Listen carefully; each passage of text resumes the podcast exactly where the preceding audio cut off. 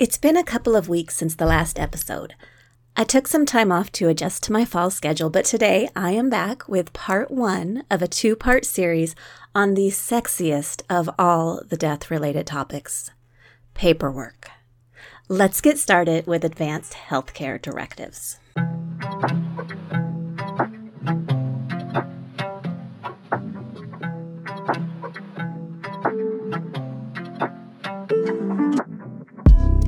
Welcome to Death Becomes Her, the minicast where we spend 5 to 10 minutes discussing death, dying, and grief from a variety of angles. I'm your host, Layla Kelly.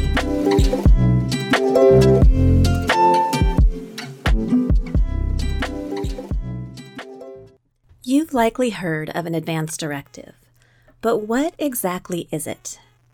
Basically, it's directions that we give in advance. That's the simple definition. For our purposes today, we're going to discuss an advance healthcare directive, which is an umbrella term that includes two different documents a living will and a healthcare power of attorney. Like I said, we're talking about paperwork. Let's start with the living will. What is a living will?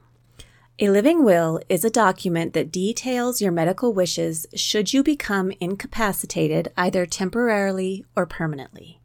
It is a written set of instructions expressing your wishes for medical treatment. Generally, people think of this in relation to death, but it could also be useful in an accident situation where you're incapacitated. Your living will is a valuable guide for your family and healthcare providers because it communicates your wishes regarding treatments. It allows you to weigh in even though you can't speak for yourself. But here's the tricky part filling out a living will asks you to face your own mortality, or at the very least, the idea of some kind of tragedy befalling you. That can be exceedingly hard for a lot of us. You're going to need to determine your choices regarding the initiation, continuation, withholding, or withdrawal of life sustaining treatments like feeding tubes or artificial respiration. You'll also need to consider procedures and treatments that you would accept or refuse, like antibiotics, blood transfusions, kidney dialysis, invasive diagnostic procedures, or surgeries. It's a lot to think about. But here's the thing if you don't make these decisions, somebody else is going to have to make them for you. An extreme example of this is the Terri Schiavo case, a case you've likely heard of. Terri was 26 years old when she fell unconscious in her apartment on February 25, 1990. She experienced cardiac arrest. Paramedics were able to resuscitate her, but she never regained consciousness. She was put on a feeding tube. Several treatments and therapies were tried to improve her condition, but none were successful in improving her situation. In the years that followed, arguments raged within the family because they had differing opinions on what Terri would want. Terri's case ended up in the courts. The battle continued until March of 2005 when her feeding tube was removed. Terri had lived in a persistent vegetative state on life support for 15 years. In an article called The Terri Schiavo Saga The Making of a Tragedy and Lessons Learned, which was published by the Mayo Clinic Proceedings, it said this Unfortunately, most adult Americans, like Terri Schiavo, do not have an advance directive. In these situations, physicians must identify a legally authorized surrogate.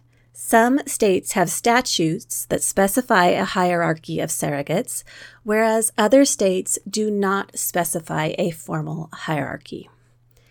In the case of Terri, it wasn't clear who should be making the decisions her husband, her parents, or the state. This brings us to the next document in the Advance Directive the Healthcare Power of Attorney. This is the document that allows you to name your healthcare surrogate or proxy. In other words, the person who will speak on your behalf. The Mayo Clinic article that I previously mentioned sheds more light on the responsibilities of your proxy.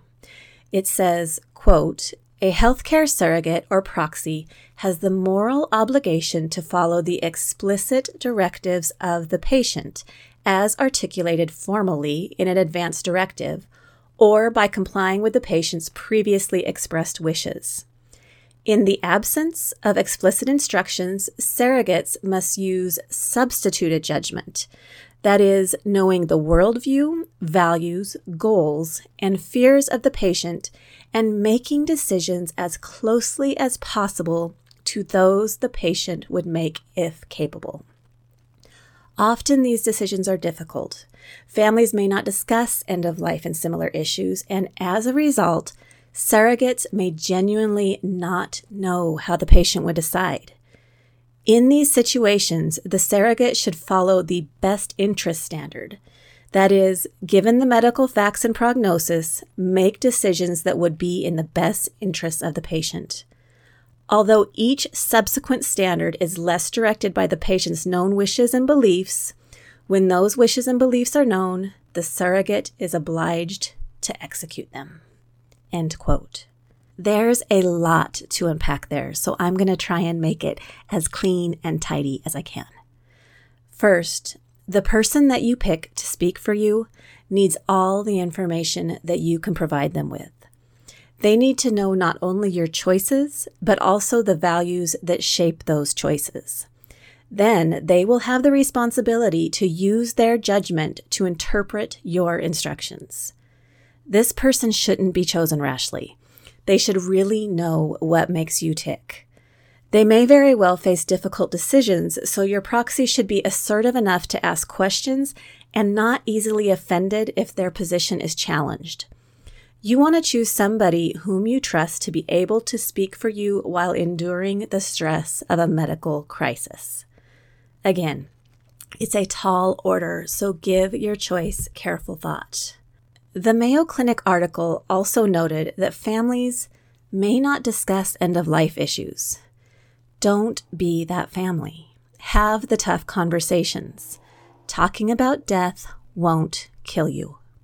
I realize that making these decisions can be daunting.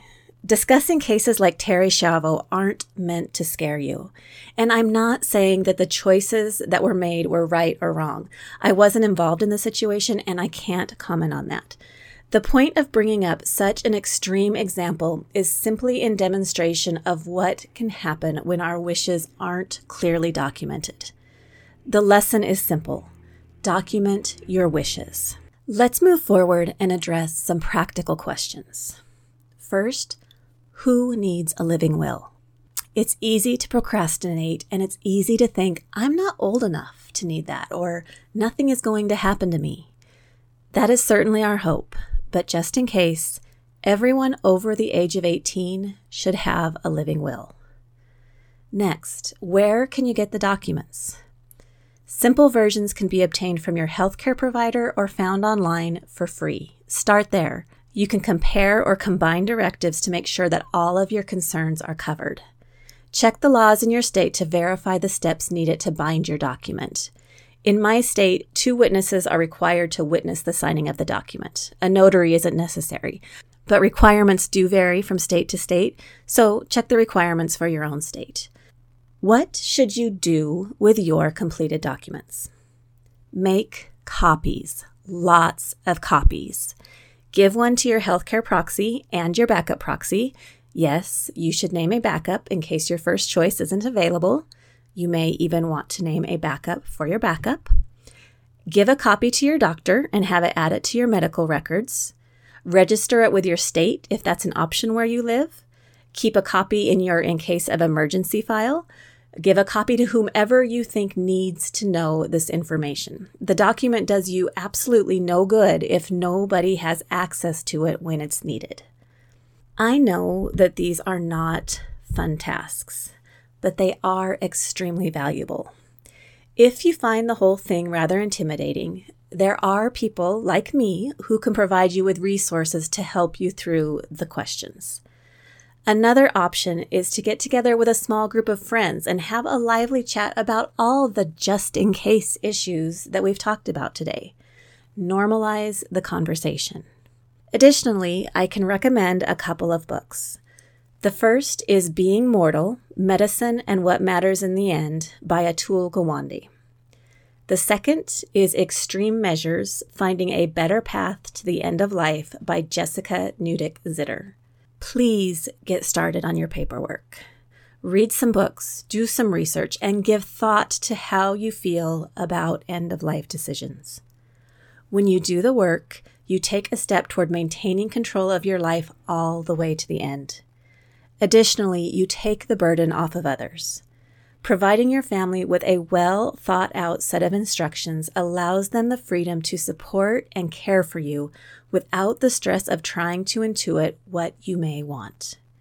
It's time and effort well spent.